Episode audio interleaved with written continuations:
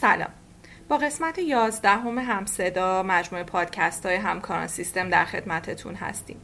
در این قسمت درباره کاربردهای داده کاوی در کسب و کارها و بخشهای دیگر همینطور روندهای نوع داده کاوی در جهان صحبت می‌کنیم.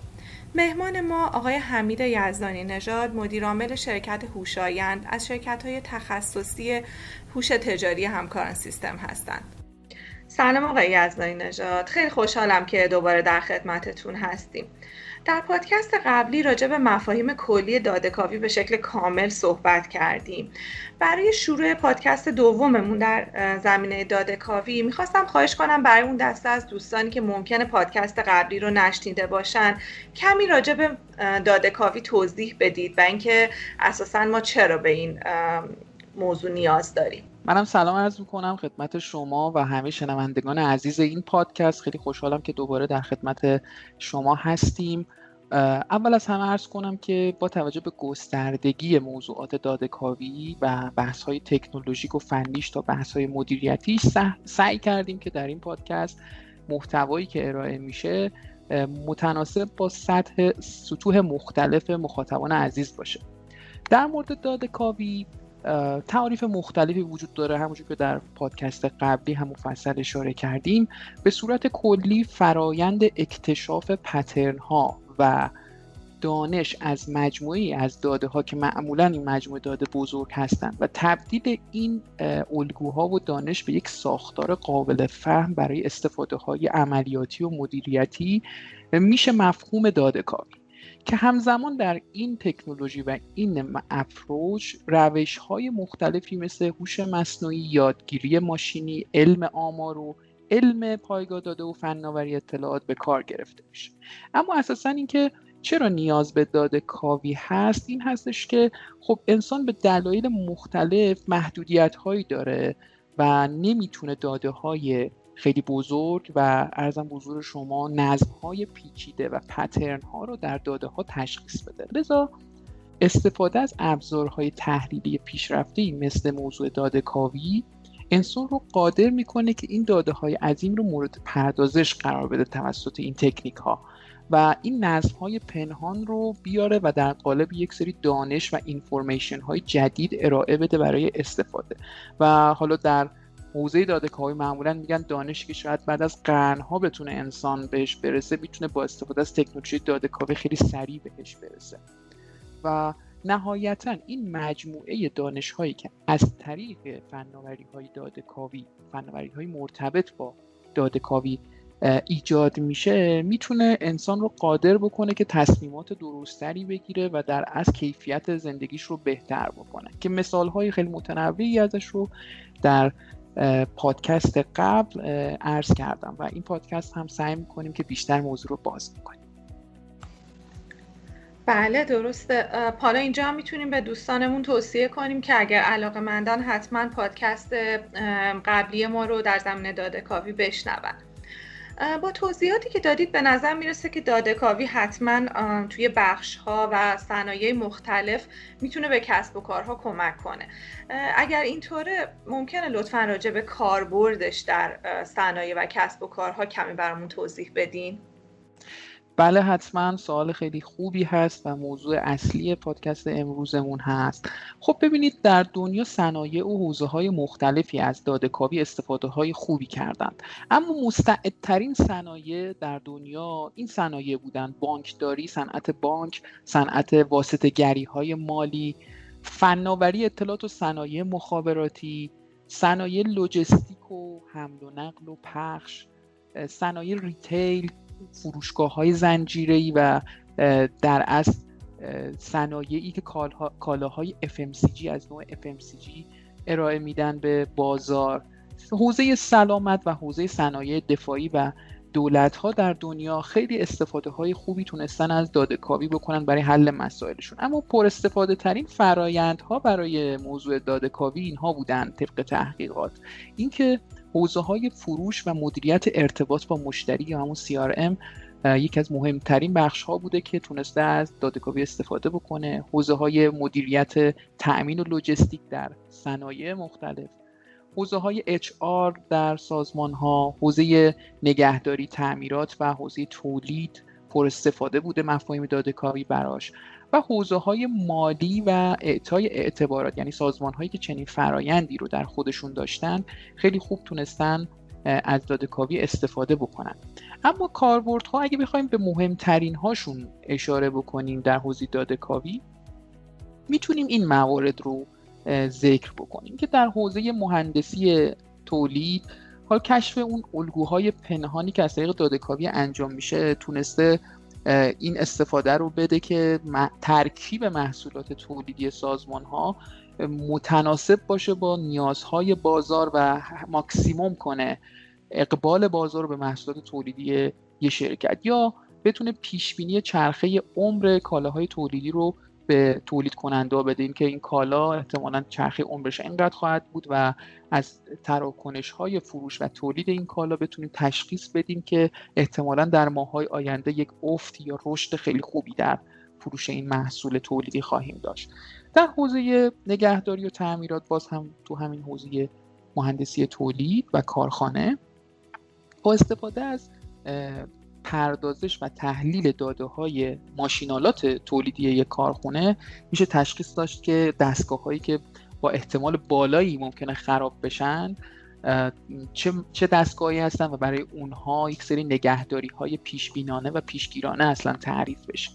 تو حوزه مدیریت بهینه قطعات در انبارها هم باز داده کاپی کاربرد داره. در کارخونه ها با حجم انبوهی از قطعات و مواد اولیه و ملزومات روبرو هستیم که در انبارهای مختلف یک شرکت در اصل اینا انباشته شدن. خب چیدمان مناسب برای این کالاها می‌تونه خیلی کمک بکنه به پایین آوردن هزینه تأمینشون به پایین آوردن هزینه نگه داشتشون و حد اکثر کردن بهرهوری برای ارسال این کالاهایی که تو انبارها هست به خطوط تولید ما. خب این خیلی موضوع مهمی هست که می‌تونه باعث کاهش هزینه بشه. اما از حوزه تولید یه مقدار گذر کنیم بریم به حوزه فروش و مدیریت ارتباط با مشتری ها تو حوزه بله. فروش و مدیریت ارتباط با مشتری ها هم خیلی کاربردهای زیادی در دنیا وجود داره و چه بسا معروف در این کاربردهای داده در دنیا تو این حوزه های CRM هست.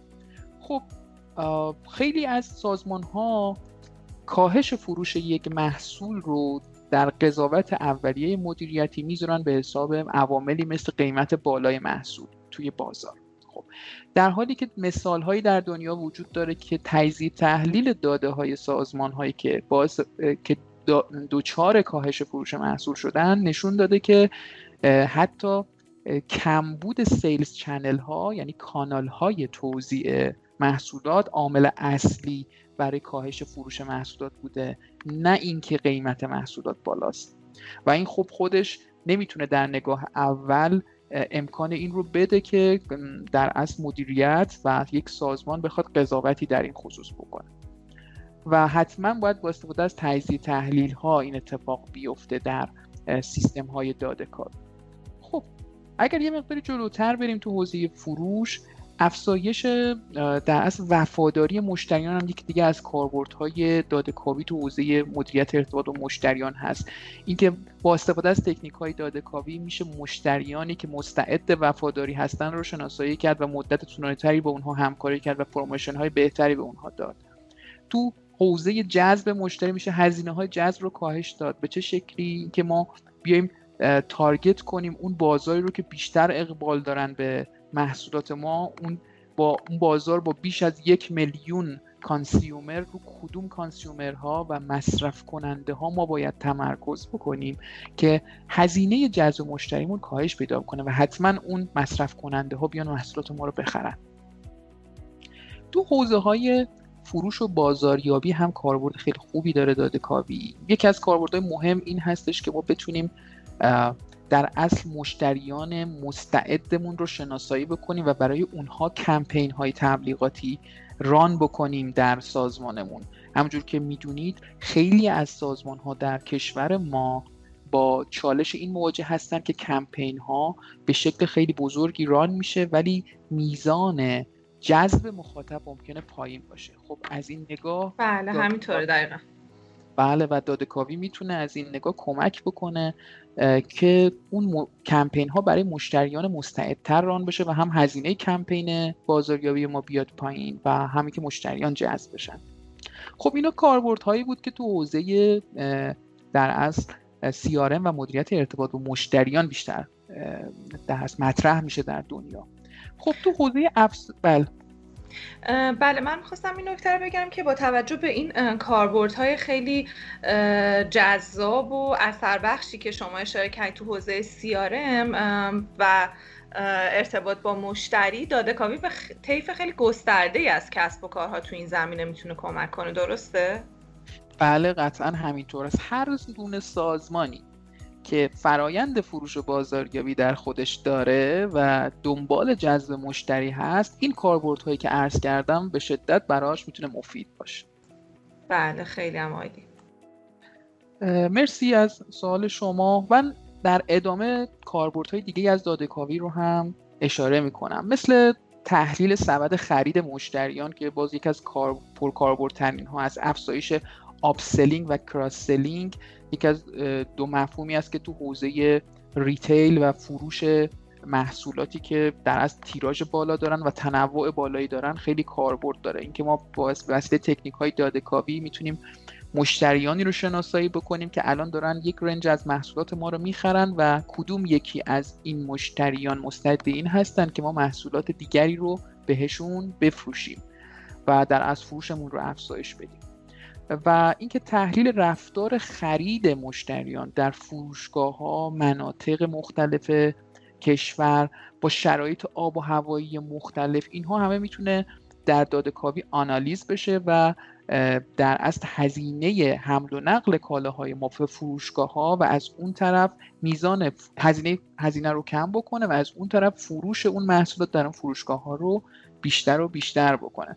بنابراین تحلیل سبد خرید مشتریان یا تحلیل رفتار خرید مشتریان یکی از مهمترین کاربردهای دادکاوی هست که خب با تکنیک های و الگوریتم های مختلفی مثل اسوسییشن رول یا قواعد انجمنی انجام میشه و خب خیلی کاربردهای خیلی خوب و روتینی در دنیا هم داشته این تکنیک ها دیگه در ادامه اگر بخوام اشاره کنم به کاربردهای دیگری در حوزه مثلا کشف تقلب برای حوزه های بانک و بیمه خیلی کاربرد داره داده کاوی. از این جهت که سالانه در دنیا در دنیا میلیاردها دلار پول به خاطر تقلب در سیستم های بانکی و بیمه تلف میشه.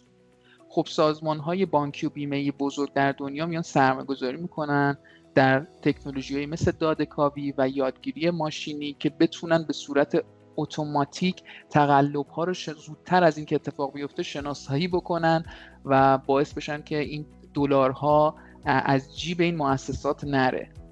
تو حوزه اثر بخش کردن استراتژی های در اصل بازاریابی هم باز کاربرد داره مجددا. یعنی چی؟ یعنی ما به وسیله داده کاوی می‌تونیم بازار مشتریانمون رو و بازار در دسترسمون رو سگمنت کنیم به بخش های مختلفی و برای هر بخش خیلی راحت استراتژی های متناسب با اون بخش رو طراحی بکنیم و پول های سازمان رو که می‌خواد صرف جذب مشتری بشه به بین این سگمنت های مختلف به صورت اثر بخش تقسیم بکنیم.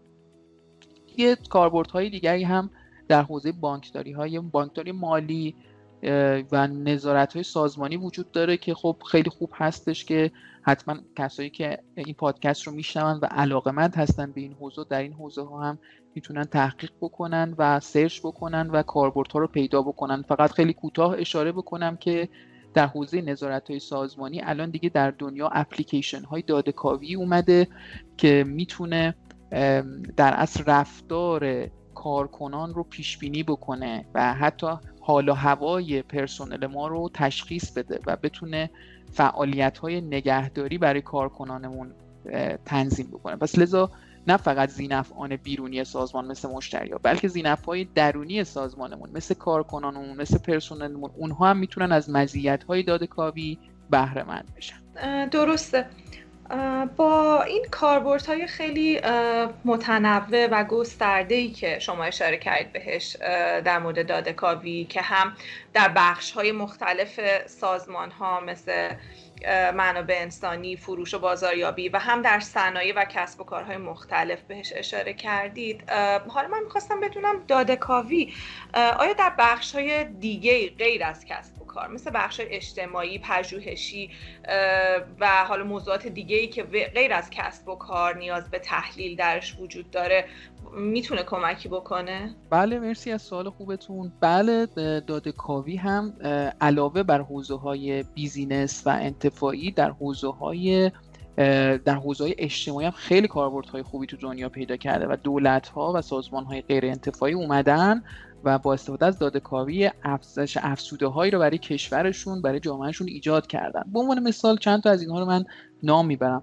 مثلا تو حوزه صنعت خدمات درمانی و سلامت خب خیلی خیلی داده کاوی این روزها پررنگ شده به خاطر شیوع پندمی کرونا در سطح دنیا تکنیک های داده کاوی و یادگیری ماشینی به کمک شرکت های تولید کننده در اصل داروها و واکسن ها اومدن و شبیه سازی های بسیار خوبی رو برای کشف واکسن مؤثر کرونا به وسیله همین تکنیک های داده کاوی مشین لرنینگ در اصل باعث شدن و خب این خیلی کمک بزرگی به دنیا کرده چنین کاربردی. همچنین تو حوزه پیش بینی تعداد بیماران اطمینان از اینکه مثلا افرادی که حالا در اصل این افراد بیشتر در معرض بیماری بودند در زمان و مکان مناسب خدمات مناسب درمانی دریافت کنن باز از کاربردهای دادگاهی بوده در دنیا. تو حوزه حتی آموزش و دانشگاه ها هم کاربرد داشته. اینکه رفتار یادگیری دانشجویان رو بشه پیش بینی کرد و اینکه بشه فهمید که دانشجویان یا دانش آموزان با چه روش ها و سبک ها و مثال های بیشتر یاد گرفتن یک مطلب رو.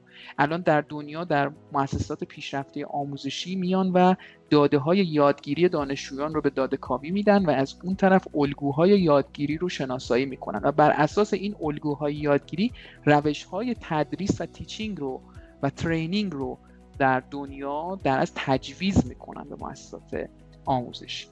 دیگه تو حوزه حوزه های که خیلی هم پررنگم شده تشخیص نفوذ ها و بحث های امنیتی هست. خیلی خب همونطور که می‌دونید در دنیا دولت ها مالکیت داده های بسیار حساس و مهمی از شهروندانشون رو دارن. خب داده کابی به متخصصین فنی و شبکه و زیرساخت اون کشورها کمک می‌کنه که بتونن رفتارهای در اصل آنورمال رو شناسایی بکنن و از این طرف و از این طریق جلو نفوذ و رخنه ها و حک شبکه های کامپیوتری رو بگیرن. تو حوزه تحقیقات علمی تو دنیا هم کاربرد داشته. یعنی چی؟ یعنی با وسیله داده کاوی میان و متوجه میشن که چه حوزه های تحقیقاتی جدیدی و وابستگی ها و همبستگی های کشف نشده ای وجود داره که میشه روش روش های تحقیق جدیدی رو در از طراحی کرد و موضوع پایان نامه های دانشگاهی بشه. تو حوزه کشف جرایم هم کاربرد داشته. یعنی در دنیا خیلی از سازمان های پلیس و امنیتی در کشورها از طریق یادگیری ماشینی و دادکاوی هست که پی می‌برند به اینکه احتمال وقوع جرم در کدوم قسمت شهر یا در کدوم قسمت کشور بالا هست و حتی می‌تونن مجرم رو هم پیش از ارتکاب جرم شناسایی بکنن. و مثال از این دست در دنیا وجود داره و اگر دوستانی که علاقمند هستن می‌تونن حتما این search رو انجام بدن و مثال های خیلی جالبی وجود داره. همچنین حتی تو حوزه کشف دروغ حالا بهش میگن lie detection به وسیله تکنیک های text mining هم که یه بخشی از در از دنیای داده کاوی هست. به وسیله تکنیک های تکس ماینینگ میشه حتی کشف دروغ کرد که چه مطالبی در از خلاف واقعیت هست و این خیلی به پلیس های منطقی و پلیس های فدرال تو کشورها کمک کرد. و آخرین موضوعی که شاید خوب باشه بهش اشاره بکنیم مرتبط هست با شرایط فعلی دنیا بر اساس پندمی کرونا. حوزه bioinformatics هست که حالا حوزه بسیار مهمیه تو دنیا و تکنیک های یادگیری ماشینی تو قسمت هایی که مربوط به یافتن ژن های خاص هست استنباط و درک عملکرد پروتئین ها پروتئین هایی که بعضا توی ساخت واکسن ها و در شناسایی واکسن های ویروس های ویروس هایی که امروز هم خیلی زیاد در موردش داریم میشنویم استنباط عملکرد پروتئین ها هم باز از کاربردهای دادکاوی بوده. و نهایتا هم بهینه سازی درمان بیماری ها خب خیلی از بیماری ها بودن در گذشته وجود داشتن یک سری داروها براشون اومده. الان خب اون داروها یک سری عوارض داشتن. خب حالا میان به وسیله الگوریتم های دادکاوی سعی می‌کنن که داروهای بهتری برای اون بیماری ها بسازند که عوارض کمتری داشته باشه. اینا و خیلی مثال های دیگه از های غیر بیزینسی دادکاوی هست که خب می‌تونه به کیفیت زندگی مردم تو کشورهای مختلف کمک بکنه که این اتفاق هم افتاده. خیلی ممنون. پس به نظر می‌رسه که دادکاوی علاوه بر کسب و کارها همطور که شما گفتین روی کیفیت زندگی اثر گذاشته اثرهای خوبی گذاشته و در کنار اون به علم تکنولوژی موضوعات حتی پلیسی و به حال حوزه جرم و جن... بله بحث امنیتی و جرم و جنایت هم وارد شده. حالا برای اینکه یکم کاربردی تر هم بپردازیم به این موضوع. می‌خواستم خواهش کنم که راجع به ارزش افزوده دادکاوی در واقع تجربه های موفقی که ایجاد کرده توی شرکت های مختلف در دنیا اگر نمونه دارید بهش اشاره کنید. بله حتما. خب در این زمینه معمولا سازمان ها سعی می‌کنن که دادکاوی رو به شکلی به کار ببرن که در نهایت ختم به ارزش افزوده مالی بشه برای شرکتشون. ارزش افزوده مالی هم یعنی کاهش هزینه یا افزایش درآمد. به عنوان مثال یه وبسایت معروف در دنیا وجود داشته که داده‌کاوی در اصل کمکش کرده که بتونه follow email ها یا ایمیل های پیگیری که می‌خواسته از مخاطباش یا مشتریاش بکنن رو بهینه کنن این وبسایت در اصل پاکت های تبلیغاتی و پاکت های اداری تولید می‌کرده. یکی از معروف ترین وبسایت ها هست در دنیا. follow-up هایی که انجام می‌داده 24 ساعت یک بار بوده. ولی اومده با الگوریتم های داده‌کاوی این رو شناسایی کرده که اگر follow-up ها به جای 24 ساعت یک بار 48 ساعت یک بار انجام بشه این باعث میشه که خیلی خوب اثر بخشی که مشتری بیاد و زودتر اکشن نشون بده زودتر بیاد اون محصول رو بخره یا فاکتورش رو در اصل تسویه بکنه خیلی اثر بخشتر خواهد این تکنیک داده کاوی رو اونجا اجرا کردن و باعث شده در اون سازمان چهل درصد باعث افزایش پاسخگویی مشتریا بشه. یعنی با اینکه تعداد فالوآپ ها کمتر شده منابع انسانی که نیاز بوده کمتر شده پولی که سازمان باید خرج کرده کمتر شده از اون طرف چهل درصد باز افزایش پاسخگویی مشتریا شده. درست عدد قابل توجهی هم هست. بله و خب حتما این وبسایت از طریق همین در صرف جویه باعث شده که خیلی بتونه سرمایه‌گذاری بیشتری برای کمک به مشتریاش بکنه در یا مثلا در حوزه تجزیه تحلیل سبد محصولات خیلی مثال معروفی تو دنیا وجود داره. و خب اون هم فروشگاه والمارت هست. فروشگاه والمارت یک فروشگاه زنجیره بسیار معروف در دنیا هست. خب محصولات و کالاهای متنوعی تو سطح فروشگاه هستن برای مخاطبین مختلفی خب بر حسب تجربه مدیران اون سازمان که مدیران بسیار با سابقه ای در سطح دنیا هستند چیدمان محصولاتی که در اون فروشگاه هست چیده می شده به عنوان مثال محصولات غذایی کنار هم دیگه چیده می شده محصولاتی که مربوط به مثلا فرض کنید سلامت و هلسکیر هستن یک جای دیگه چیده می شده و محصولات نوشیدنی مثلا یک جای دیگه چیده می شده به وسیله تکنیک های داده کاوی داده های والمارت رو آنالیز کردن متخصصین یادگیری ماشینی و داده کاوی و این ریکامند و این توصیه رو کردن به مدیران که شما بهتره که آبجو که یک از محصولات پرفروش مثلا والمارت بوده در کنار پوشک بچه بگذارید. و خب در نگاه اول یک پیشنهاد خنده داره. و مدیران والمارت خیلی تعجب کردن از اینکه مگه میشه این حتما یک نرم افزار و تکنولوژی که اشتباه داره کار می‌کنه چرا ربطی داره که مثلا پوشک بچه در کنار آبجو قرار بگیره. ولی متخصصین پافشاری کردن و حالا با توجه به اراده که تو اون سازمان وجود داشته این کار رو کردن. یعنی رفتن و پوشک بچه رو کنار آبجو گذاشتن در بعضی از فروشگاه و دیدن باعث رشد چند ده درصدی فروش آبجو شده که یک نوشیدنی در اصل معمول هست در کشورهای دیگه. خب و بعد از تحقیقات مختلف خب خیلی تعجب برانگیز بوده چنین تجربه ای رفتن تحقیق کردم و دیدن بله واقعا این وابستگی وجود داشته. چرا؟ چرا؟ چون پدرانی که این پدران مثلا صاحب فرزند می شدن و فرزندشون تو اون مراحل نوزدی بوده که نیاز به پوشک داشته اینها وقتی مراجعه می‌کردن به فروشگاه والمارت حالا به دلایل روانشناسی مختلف دوست داشتن که آبجو بخورن. و خب با این چیدمان مناسب باعث شدن که فروش آبجو چند برابر بشه. تو بعضی از فروشگاه ها در بعضی مناطق دنیا. خب اینم یه مثال خیلی جالب از کاربرد تکنولوژی دادهکاوی هست. تو حوزه سلامت هم یه اشاره بکنیم. تو حوزه سلامت هم خب الان به وسیله تکنیک های image recognition یا همون در اصل شناسایی تصویر که باز هم از فناوری های داده‌کاوی یا الگوریتم های دادکاوی به نوعی درش استفاده میشه. خیلی استفاده خوبی تو سلامت میشه. به عنوان مثال مثلا تشخیص سرطانه. مثلا شما تو خیلی از دستگاه X-ray تصویری در اصل گرفته میشه. این تصویری تصویر برداری که ایکس انجام میده به پزشک متخصص مراجعه می‌کنه بیمار و اونجا در اصل اون پزشک بر اساس تجربه و تخصصش مثلا قضاوت می‌کنه که این مثلا یک توده سرطانی هست یا نیست یا مثلا خطرناک هست یا نیست.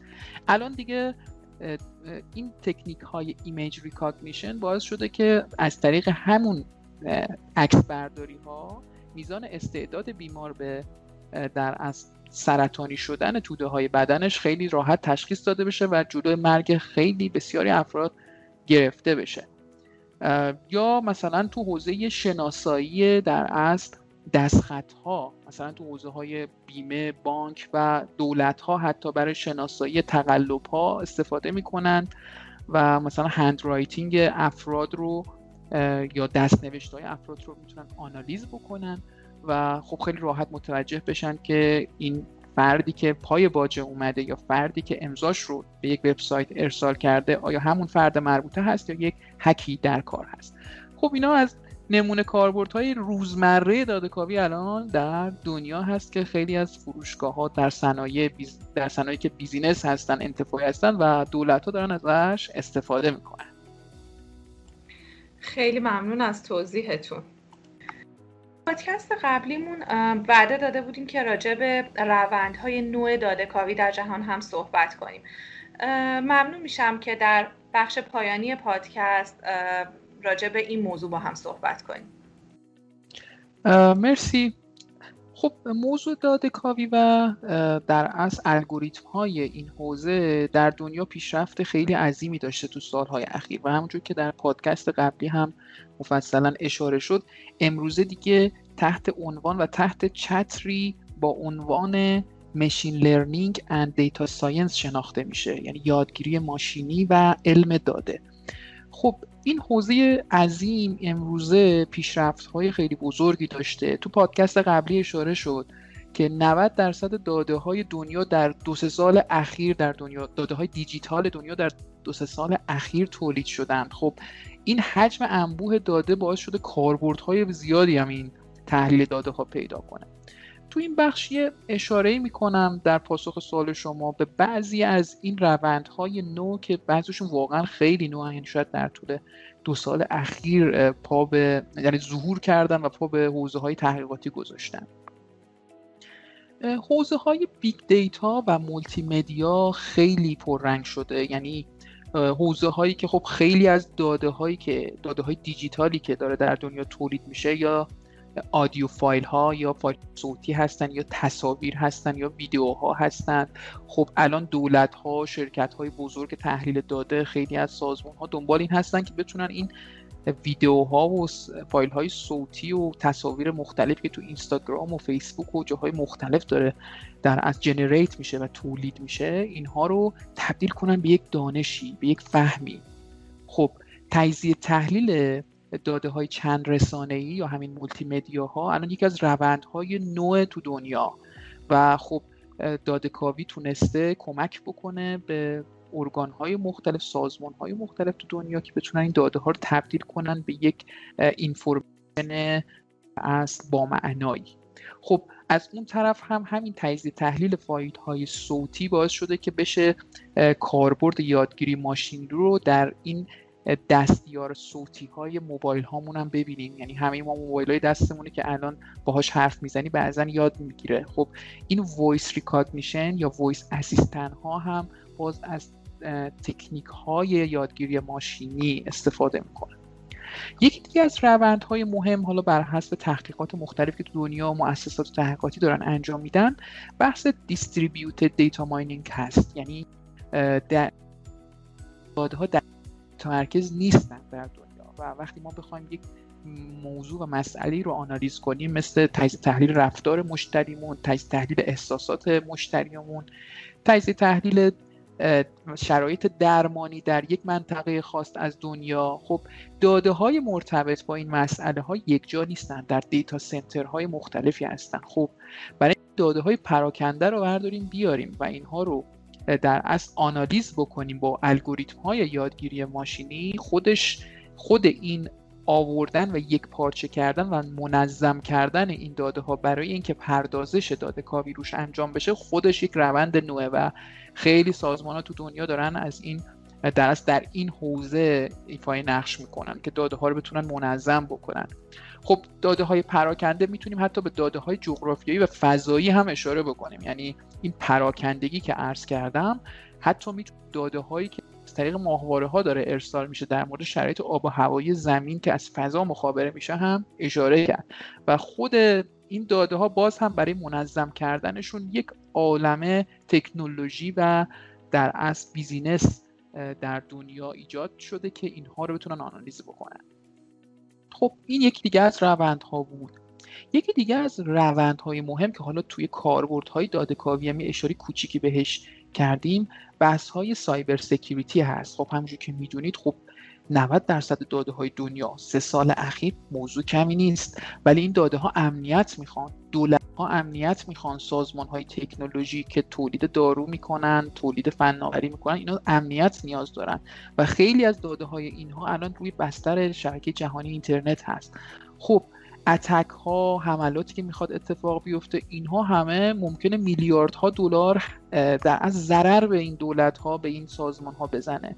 خب پیشرفت های خیلی مهمی در حوزه cyber security یا امنیت های دیجیتال اتفاق افتاده و خب داده کاوی و یادگیری نقش خیلی مهمی داشته به وسیله آنالیز کردن داده های در از شبکه های جهانی آنالیز کردن داده های نرم افزارهای امنیتی و امروزه دیگه به وسیله هوش مصنوعی نرم افزارهای مثلا آنتی ویروس یا نرم افزارهای فایروالی که وجود دارن سخت افزارهایی که وجود دارن خودشون مجهز به تکنیک های یادگیری هستن به شکلی که یاد می‌گیرن که چجوری جلوی اتک ها وایستن و خب خود این یک پیشرفت خیلی نو هست در حوزه یادگیری ماشینی و روند نویی در اصل محسوب میشه.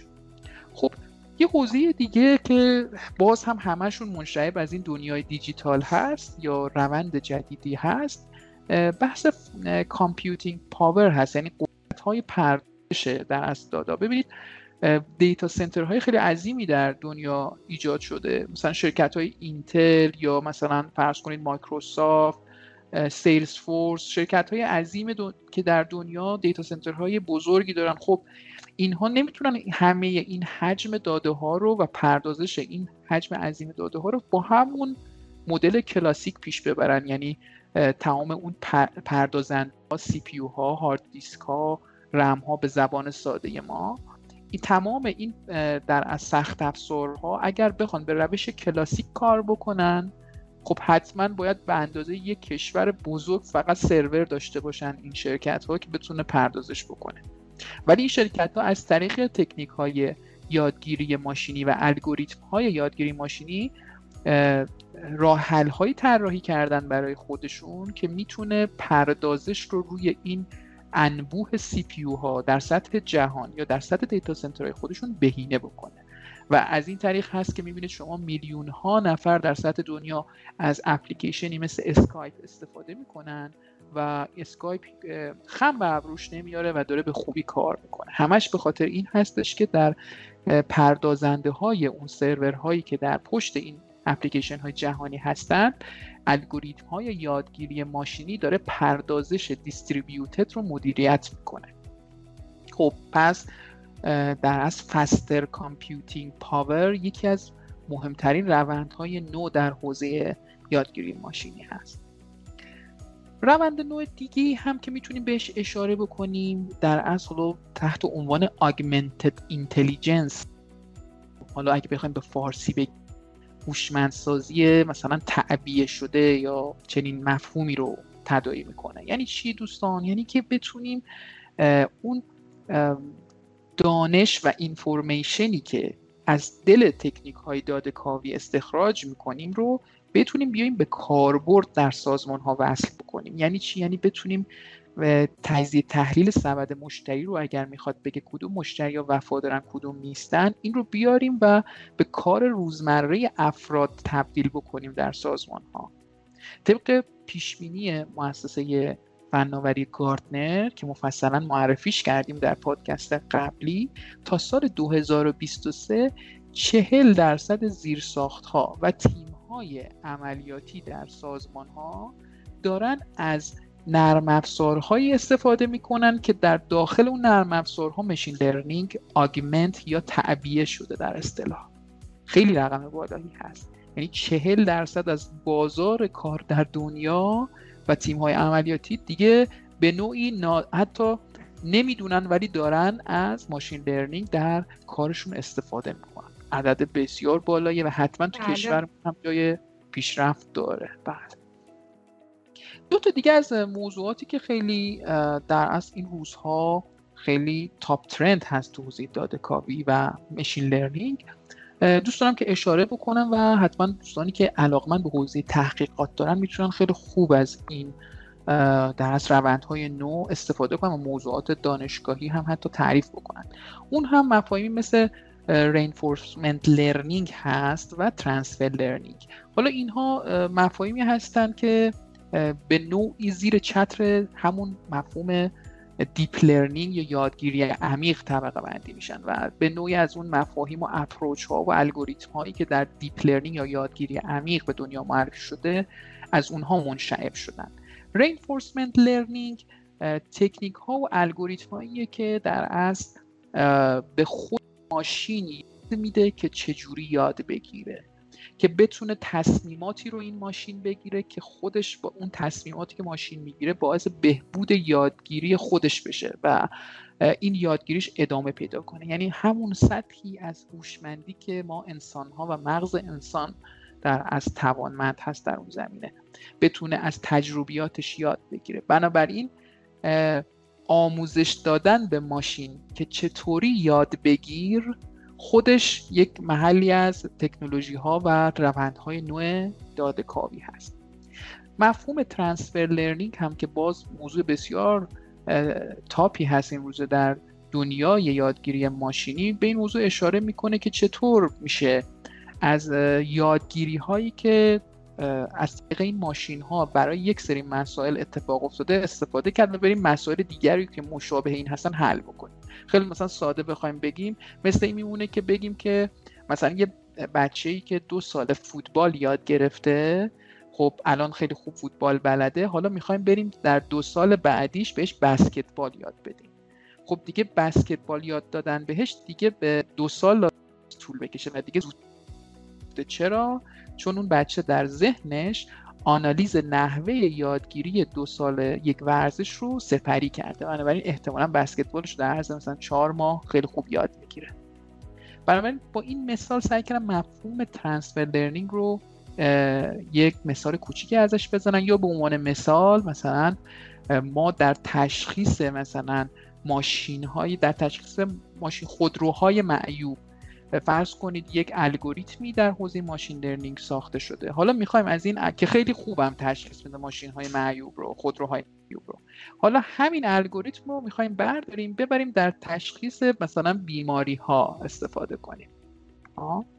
چنین چنین استفاده ای رو در اصل زیر چتر این واژه به نام transfer learning طبقه بندی می‌کنن که خب مفاهیم خیلی نویی هست تو دنیا. حالا غولای فناوری دارن روش کار تحقیقاتی زیادی انجام میدن و حتما علاقه مندای عزیز که دارن این پادکست رو میشنون می‌تونن حتما search کنن گوگل کنن اینها رو و در اصل پروژه تحقیقاتی خوبی تعریف بکنن تو کشور. اگر جمع بندی بکنم دنیای یادگیری ماشین علم داده و داده کاوی امروزه حرف اول رو در حوزه فناوری های آیتی می‌زنه و به همه حوزه ها نفوذ کرده. بنابراین دیگه امروزه نمی‌تونیم بگیم اگر یک متخصص پزشکی هستیم نمی‌تونیم بگیم کار ما به دادکاوی ربطی نداره. اگر یک متخصص تعمیرات خودرو هستیم نمی‌تونیم بگیم ما کار ما به دادکاوی ربطی نداره. اگر یک استاد دانشگاه تو زمینه در اصل حوزه طراحی طراحی در از مواد جدید یا مهندسی مواد هستیم. باز نمی‌تونیم بگیم نه این داده کاوی یا یادگیری ماشینی یک علمی مربوط به حوزه IT خیر اینطور نیست. و امروزه دیگه نقش های cross functional در دنیا حرف اول رو می‌زنند و همه متخصصین در هر زمینه ای که باشند حتما می‌تونن با یاد گرفتن الگوریتم های داده کاوی ارزش خودشون رو در بازار بالاتر ببرن و کارهای بسیار جالبتری برای کمک به علم و کاربرد در حوزه خودشون بکنن. خسته نباشین آقای ازای نجات خیلی متشکرم. فکر می‌کنم توی این بخش پایانی پادکست موضوعات خیلی خوبی رو باز کردید به خصوص برای دوستانی که علاقه مندن این حوزه رو کمی دقیق تر و جدیتر دنبال کنن. ممنونم ازتون و امیدوارم در پادکست های بعدی هم در خدمتتون باشیم. منم ممنونم از شما و مرسی از شنوندگان عزیز پادکست که حوصله کردن و این پادکست رو تا انتها گوش دادن. مرسی.